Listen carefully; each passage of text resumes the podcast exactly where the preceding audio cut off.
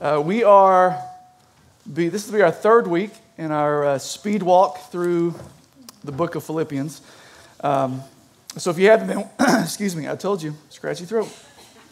If you have not been with us, um, kind of what we've been doing is just, uh, we're taking a, a, really quick walk through Paul's letter to the church of Philippi. And uh, uh, the reason why is, we said this kind of the last couple weeks, is that Paul's letter, I mean, it's, it's dense and it's rich and it's packed full of a lot of stuff, but one of the most consistent themes throughout the whole letter is just joy. Uh, and I would argue that we are people, not just here in this church, but, but collectively, like in our country, we're a people who need some joy. Right? You look out there, everything's going wrong, everything's bad, everything's terrible, everything's disagreements. I think we would do well. Uh, with, I think we all need a good dose of joy. And so um, what we've been looking at just the last few weeks is just uh, Paul's letter, like some of these different places where, where, Paul says in his word that we might find joy. All right, so just to recap, if you haven't been here or if you're like me and you've slept a few times since then, um, we started off looking at finding joy in one another. Uh, that's how Paul begins his letter. It's, it's uh, Paul writes that it's, it's in partnership with one another. It's as we exist in community with one another, in relationship with one another. Like there's a very real joy in that. Right? That's how Paul started his letter. Uh, last week, we, we took a hard right turn and we talked about joy and suffering. That's really enjoyable, right? Suffering, yes, let's suffer. Um, but even in that, right, what seems like a contradiction, Paul says that, that those of us who follow Jesus, right, we're following the, uh, he was the suffering servant. And so in that, in our suffering, uh, there is still, like, there is still reason for joy. Okay, that's what we talked about last week. Uh, and then this week, we're, we're moving on, and it's, it's similar to last week in that it seems like a contradiction. Uh, but I'm hoping if I do my job, then we'll see that there really is joy to be found in what we're looking at this week, and that's in humility. Right? Joy in humility. So uh, we're going to start in chapter 2. We're going to look at the first 18 verses. That's a big chunk of scripture. We'll go through it kind of a little bit uh, just a little bit at a time. But I've, i really want to pull out kind of four big themes. All right, we're going to talk about uh, we're going to talk about the goal, the path, the process, and the result. All right, all under sort of the umbrella of humility. So uh, let's start reading in verse one. Paul says this. So if there is any encouragement in Christ any comfort from love, any participation in the Spirit, any affection and sympathy. Complete my joy, there's our, there's our word, complete my joy by being of the same mind, having the same love, being in full accord and of one mind. All right, so here's big idea number one unity is the goal. All right, that's kind of the point here in these couple of verses. Like the, the goal that, that Paul is urging the Philippians to strive for, and, and by extension, the goal that, that we as God's people are to strive for is unity, right? We uh, saw that in like the, the last couple of weeks, we've been focusing on joy as a, one of the themes in the book of Philippians, but really um, another, another theme that really Paul, like you see in, in Philippians is unity, right? We looked at it uh, in, in week one. We read this verse is Philippians 1, uh, 3 through 5.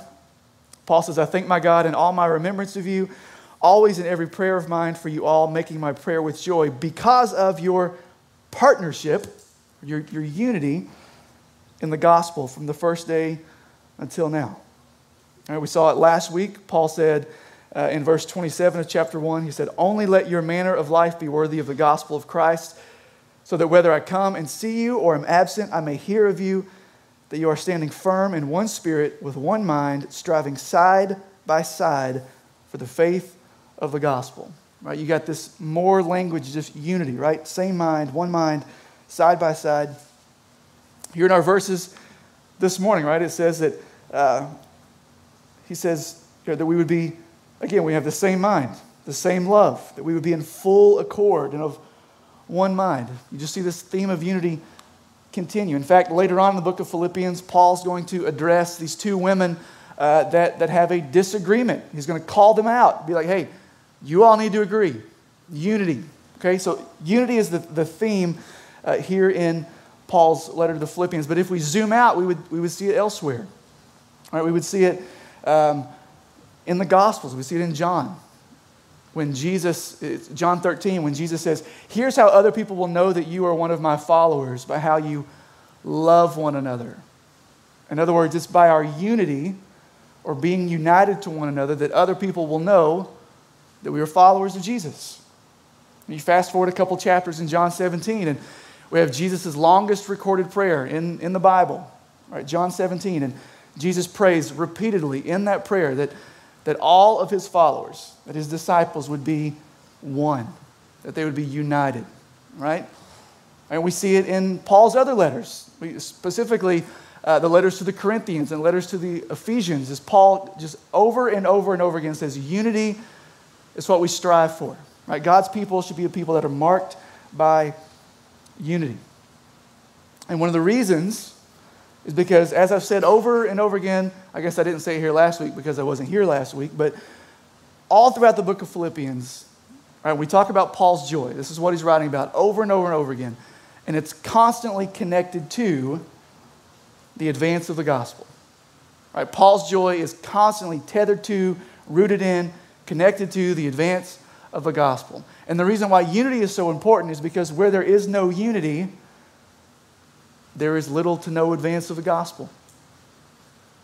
Right? Because where there's not unity, there's everyone's wanting to get their own way, or right? We're, we're divided over all these different things, and where there's disunity, it's hard to focus on the one thing that matters above everything else, and that's the advance of the gospel. So, the reason that Paul is so adamant that we be a people marked by unity is because, and that's how the gospel advances when we are united, connected together towards one mission to make disciples. Right? The advance of the gospel. So, unity is the goal, and unity is important.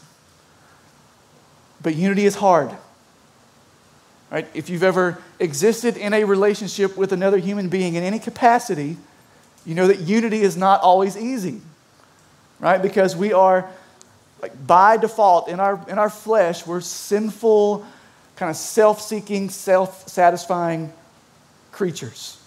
Right? I've said it before, we love us some us. We want what we want.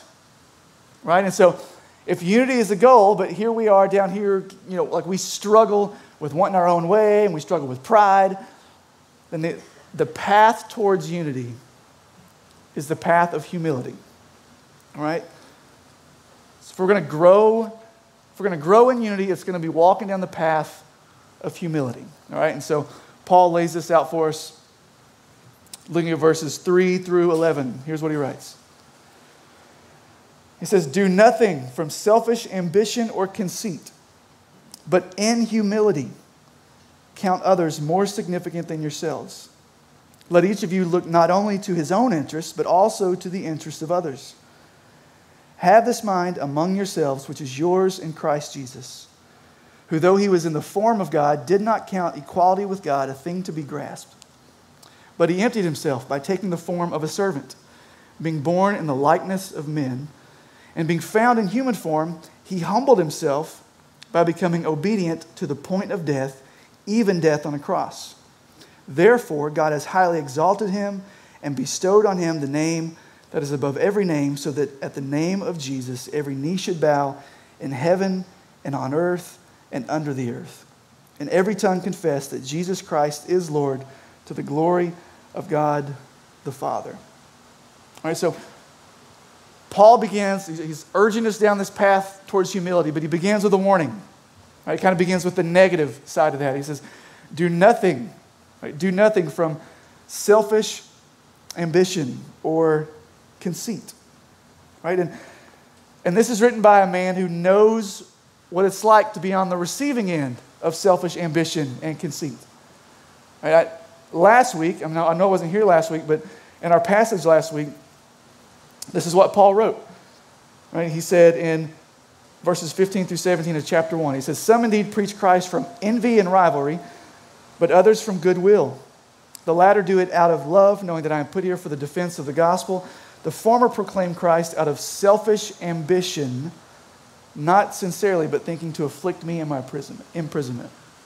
So Paul writes these words and says, like, hey, do nothing from selfish ambition or conceit, but he does so as one. He knows what it means to be on the receiving end of that. Right? These men that, that preached Christ uh, to afflict him, like what they were doing was just preaching for their own selfish motives. And what Paul's saying is to the Philippians, but also, again, just zoomed out to, to the church, to God's people, is like we should not be a people marked by selfish ambition or conceit or rivalry or envy, right? but instead we're to be a people of humility. Right? Because where selfish ambition exists, where uh, conceit exists, unity, which was the goal, right? Unity will not exist. That's why Paul points the Philippians to another way, to a better way, to the way of humility. And he, and he, doesn't, he doesn't just say, hey, be humble. Right? Because what do we do with that, right? Okay. Right? He actually gives them some handles. Right? He says, here's, here's what this is going to look like. Right? He says, uh, in humility, count others more significant than yourselves. Right? So to walk down the path of humility is to say, um, it's kind of this idea of self forgetfulness. Right? It's, it's just, it's not thinking less of yourself, it's just that you think of yourself less. That's what it means to walk in humility. And then he says, let each of you look not only to his own interests, but also to the interests of others. I mean, to walk in humility is to, to kind of live. And how can I leverage my life and give my life for the benefit of others? That's what it means to walk in humility. And then Paul, in verses really 5 through 11, just kind of gives us this layout of here's what humility looks like in a person. And his name was Jesus. Right? He, he traces it out through there. He says that, that Jesus, right, the second person of the Trinity, right? Don't have time to unpack that this morning, but equal to God, right, in every way, left the majesty and the perfection and the glory of heaven and he humbled himself by becoming a man. Wrapped in flesh. He left the like the perfection of heaven and willingly stepped into the mess of this world. Right? And he didn't just come down as a man he came down as like the most humblest form of a human being right? A baby. A child. Right? Dependent on other people in every way. This is how Jesus, second person of the Trinity, came down and, and like existed with us. Right? He, uh, he, he lived in, he didn't, he didn't come to earth and then live in a palace or a mansion. Right? He came and he was born into a, into a manger. He lived in an obscure town in humble obedience to imperfect parents, right? Like all of us. Okay? He, uh, at, at the height of his ministry, Right? When, when uh, if we can use the word fame with Jesus, when his fame was spreading out through, through all the area, he didn't, uh, there were times where he says he didn't even know where he was going to lay his head at night. Right? Humility is what Jesus would, was marked by. Right? Then over and over and over again, he humbly submits to his Father's will. Right? There's even in the Garden of Gethsemane before he's crucified, he's, he's crying out in, in agony saying, God, if there's any way, would you take this cup from me? But no matter what you do, I submit myself to your will in humility. And then the text says that, that ultimately right, he humbled himself to the point of death. Right, he followed, humbly submitted to the Father's will all the way to the point of death. And not just any death, but death in the most humiliating, excruciating way possible on a cross. And here's what's even crazier is he did it all for sins that he did not commit, for a penalty that there was not his to pay, for a debt that he did not owe. Right? He did it for you, for all who would believe on the name of Jesus. Right? That's what humility looks like. Right? He stepped down out of heaven, willingly subjected himself to uh, to being reviled, to being mocked, to being beaten, to being crucified, murdered for the benefit of you and all who would believe. That's what humility looks like personified in Jesus, right? And this is what Paul calls the Philippians to is this sort of humility, this sort of laying down of your life for the good of others, for the benefit of others. Right? And, and this is what he calls us to. This is what Paul, and, and here's the thing is when Paul's calling us to humility, and all of a sudden he puts the example beside us of, of the sinless Son of God who humbled himself to the point of death on a cross. When you, when you compare our lives to that, all of a sudden, man, there is, there is no sacrifice too great for you or I to make in humility, like in, in serving others. Right? There's no sacrifice too great for you to make in obedience to Jesus. Because right? Jesus is not calling us to something that he didn't do himself. Right? He did it infinitely more than we ever will. And this is the life that he calls us to, the life that Paul calls us to. But again, this is not natural for us. Right? Most of us don't wake up in the morning thinking of, man, how can I lay down my life for the good of someone else today? Right? When, when my kids come in the bedroom in the morning and I'm not ready to wake up yet, the last thing on my mind is, man, I can't wait to just get up and serve them. Right? This is not natural to us, which is right. It requires this ongoing work of the Spirit, right? In what we call sanctification, right? It's a big fancy Bible word, but here's Paul kind of gives us an example of what that looks like. Verses 12, 13. He says, Therefore, so based on everything he's just said, called us to humility, given us the example of humility in Jesus. He says, Therefore, my beloved, as you have always obeyed, so now, not only as in my presence, but much more in my absence, work out, that's important, right? Work out, we'll come back to that in a minute. Work out your own salvation with fear and trembling, for it is God who works in you, both to will and to work for his good pleasure. Right, so here's what Paul is, is, doing here. He's describing the process of sanctification, right? Or, or uh, Christian maturity, if you want to call it that, growing more and more into the image of Jesus. That's what sanctification is. Right? And so the language that he uses for that is he says, work out your own salvation. He doesn't say work for your own salvation. That's important. Right? We don't, we're not saved on the basis of our efforts, our abilities, our works, our goodness, right? We don't present our life to Jesus and say, hey, check out how awesome I am. Save me. That's not how salvation works. So he's not saying work for your own salvation, but he is saying work out your own salvation, which is to say, right, remember, he's writing to the Philippian church. These are believers. He's saying, okay, because you are saved, because Jesus has radically transformed your life, because you are a new creature, a new creation, because that is true, because your identity has been changed, now live that out. Right? Work it out. Right? It's to live in such a way that what's uh, true of you, what Jesus has already said is true of you because he saved you, it's, it's to, to live that out in such a way that our lives are more and more conformed into the image of Jesus. So when Paul says, work out salvation, it's, it's this idea of Right? We are saved by grace alone, through faith alone, in Christ alone. It is not the result of our works, so that we like we don't have any grounds to boast in our salvation. Right? But it doesn't mean that we're just we don't just passively just sit at, by and just all right, I'm saved. I guess that's all for me. Right? When we talk about sanctification, is this idea of us cooperating with what God is doing in our lives. And even that, I want to be careful with it.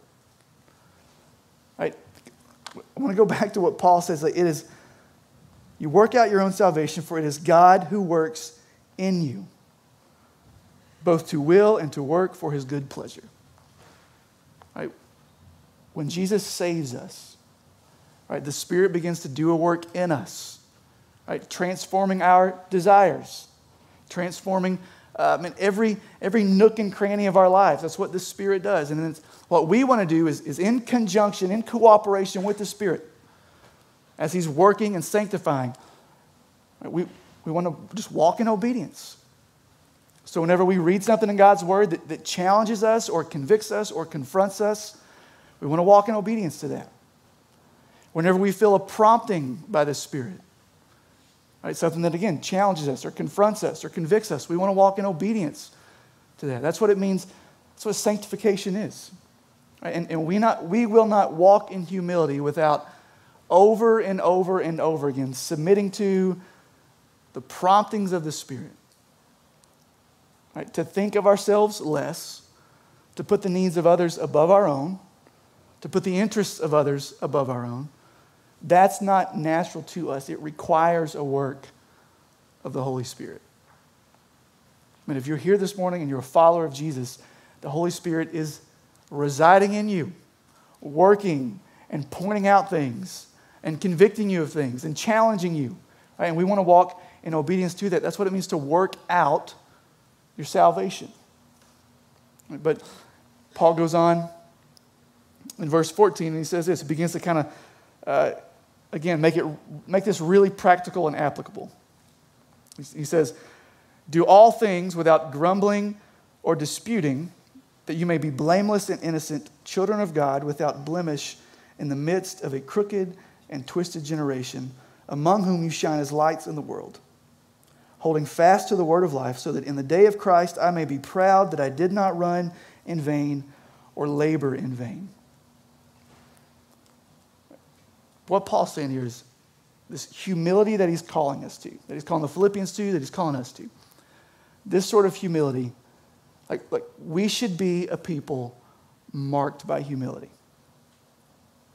That's what it means to follow Jesus, the example that he just laid out for us a few verses earlier. We should be a people marked by humility.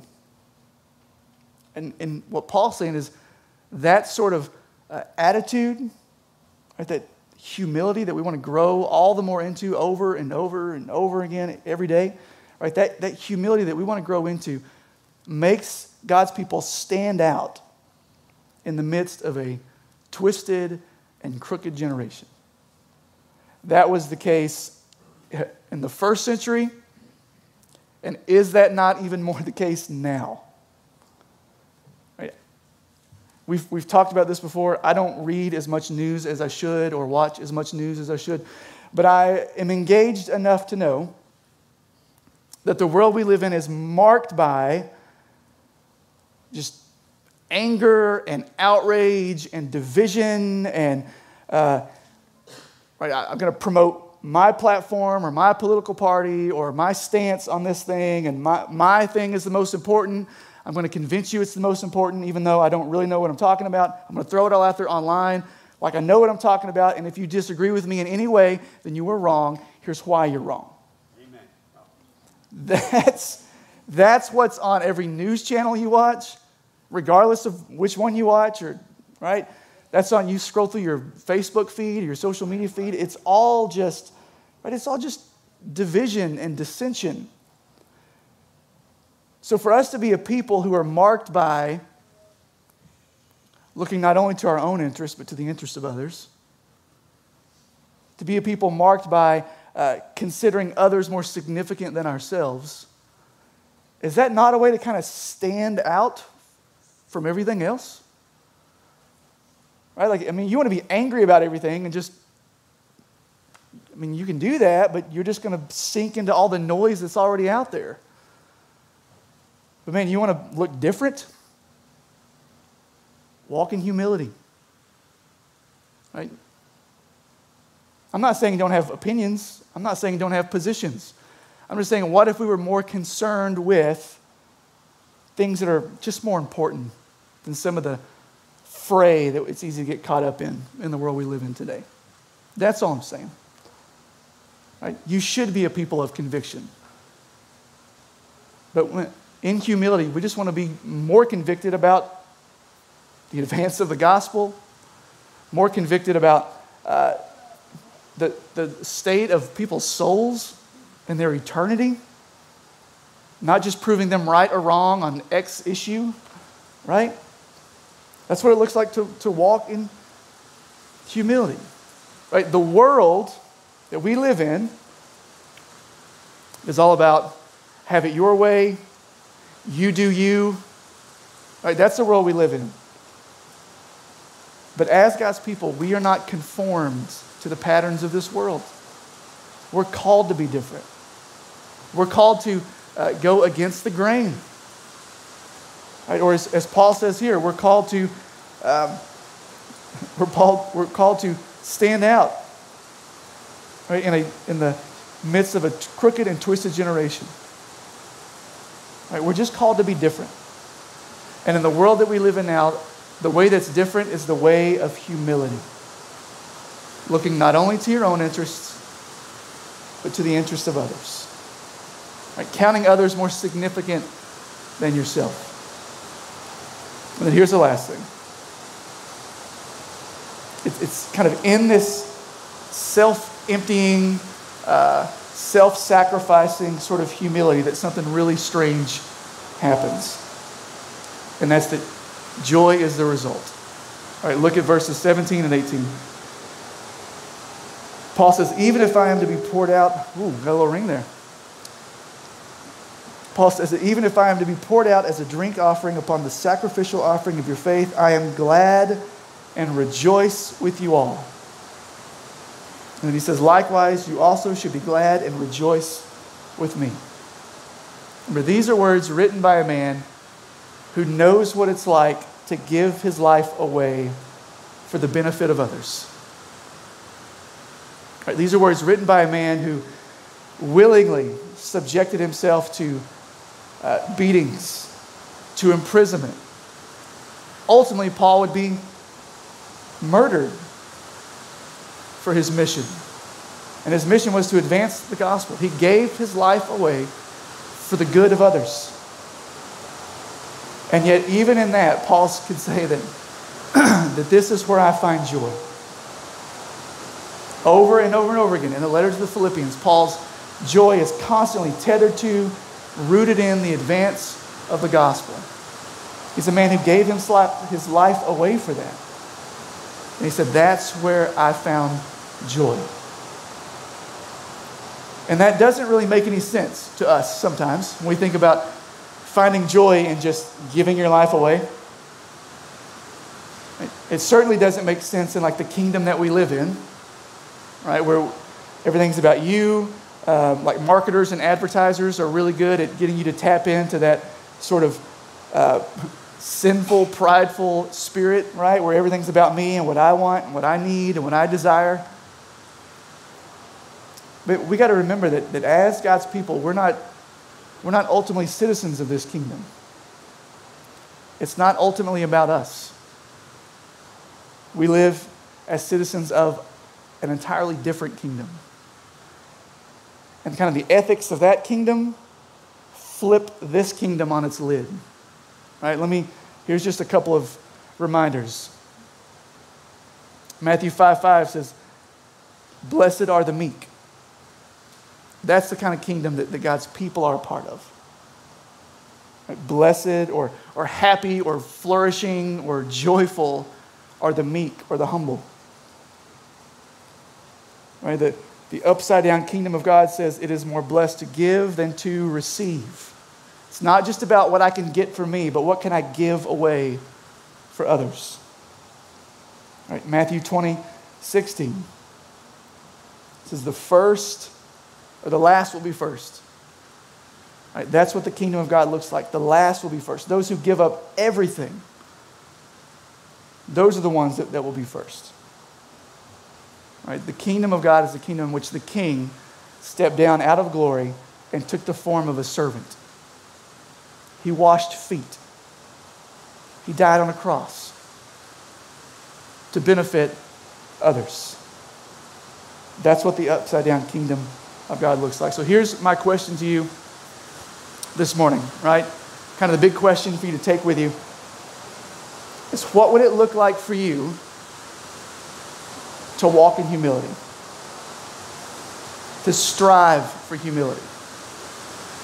What would it look like for you to consider the needs of others above your own? What would it look like for you to count others more significant than yourself? And, and I want to, like, take that out of the sort of ethereal, just like, I mean, practically this week, maybe even like this morning, what would it look like for you to strive for humility, to walk in humility? What would it look like for you as you go back to your, your home this week? To live in humility. What would it look like for you to go back to your workplace and to be a person marked by humility? Right? What would it look like for you to, and in this church, in the context of this local gathering of people, what would it look like for you to walk in and strive for humility? Right, that's what we're after today, is to walk in obedience to God's word, to walk into greater and greater humility, because that's what He's called us to. Now, that here, I do have one big need to lay in front of you, where you this might be an opportunity for you to consider the needs of others and the interests of others above your own. All right? Very practical.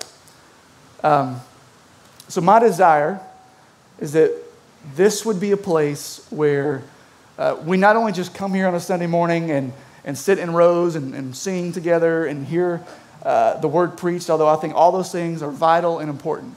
But my desire is that this will be a place where we also uh, grow in relationship and in community and, and those sorts of things, right? And that won't happen just in this room. Okay? Like, we need some environments where we sit in circles instead of rows, if you're tracking with me. Some environments where we can, like, actually look at one another in the face and have a conversation and get to know each other a little bit. Um, so, so, one of the things that we've just kind of been looking at is how can we do this? Is just expanding our programming to where we have uh, create some opportunities in the nine o'clock hour for just some what we would call life groups or maybe discipleship groups, um, maybe even some next step classes for new members. I, I don't know what the Lord might do in that space, but we want to expand into that nine o'clock hour to create some space for all of us to sit in circles and get to know each other a little bit. Okay? Um, but one of the things that makes that challenging I say this as one with, with young children, is um, that's hard to do when you're trying to wrangle little kids. All right? So, where we really need help is in our, our kids' ministry during that nine o'clock hour. Right? Specifically, we just need some help staffing that hour, right? If we're going to expand our programming out, um, we just need some help. We need some people that would be willing to step in and say, I'll serve one Sunday a month or multiple Sundays a month with, right, the nursery or preschool or the elementary ministry. Uh, we, we, just need some help with that. Um, so, this is an opportunity for you to step into. Right, to say, I uh, am willing to set aside my own interests. I'm willing to uh, not show up at 1028 on a Sunday, like you already do. or 1032. I'm willing to show up, I don't know, maybe an hour, hour and a half earlier so that I can watch some kids, give these other younger families an opportunity to grow in relationship with others, right? To be discipled, to, to create a, a community, right? That's like that is a very real need. And so um, here's I'm gonna make it really easy for you to step into that, all right? If you're interested in that at all and helping us with that, I need you to text the word VC Kids to the number 94,000. All right? You're not, if you text it in, you're not committing to anything. You're not signing yourself up for a lifetime of kids ministry. You're just saying, hey, I'm interested in learning more. That's all you're doing. So don't be scared away. Right? Text VC Kids to 94,000. That's going to send you a link back to fill out.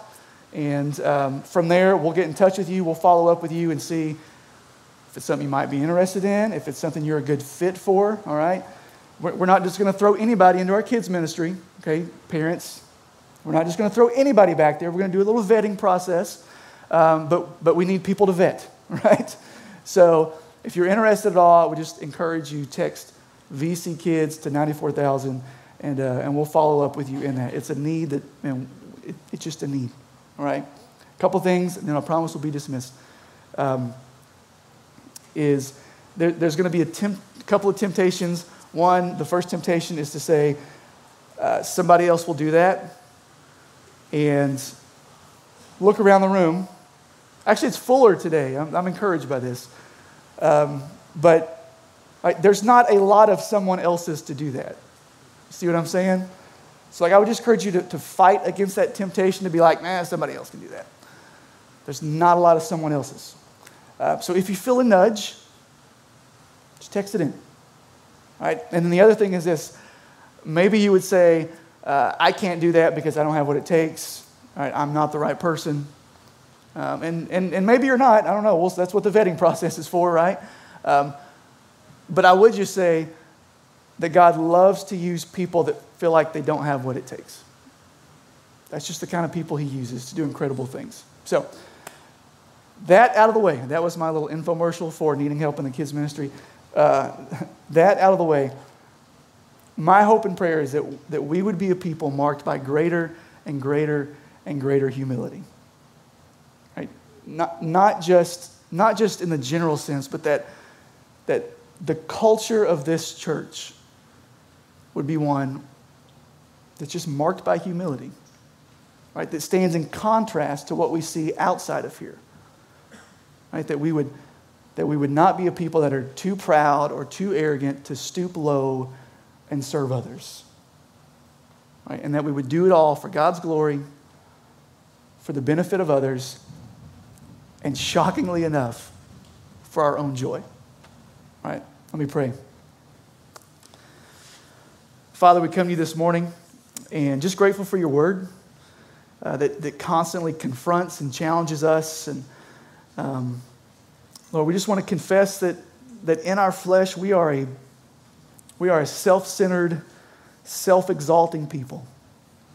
Um, and Father, your words confronted us this morning was just, uh, Lord, that we would be a people marked by greater and greater humility. And so, I pray this morning, Father, that you would, those of us that would say we've surrendered our lives to Jesus, um, or that you would continue to grow us and sanctify us by your Spirit, by your word, make us into a people that are marked by humility, that we, that we would stand out in a crooked and twisted generation, that we would be a people who, um, who shine as lights just because there's something different about us. There's a humility about us that is attractive.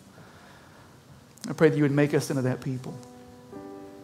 And Father, above all else, we thank you for Jesus, for being the ultimate example of humility, for leaving the majesty of heaven and stepping into the mess of this world, becoming obedient and, and humble to the point of death, death on a cross. For my sin, for our sin. Father, if there's someone here this morning that's never trusted in you for the forgiveness of sin and for the hope of eternal life, I pray that you would, that you would prompt them to respond to that this morning. That you give them a boldness to, to move towards you, to, to lay and to lay down whatever they're hanging on to and submit their lives to you as, as Lord and Savior. So, Father, I pray that you would move us by your Spirit to respond this morning as you would have us to respond. We ask all this in Jesus' name. Amen.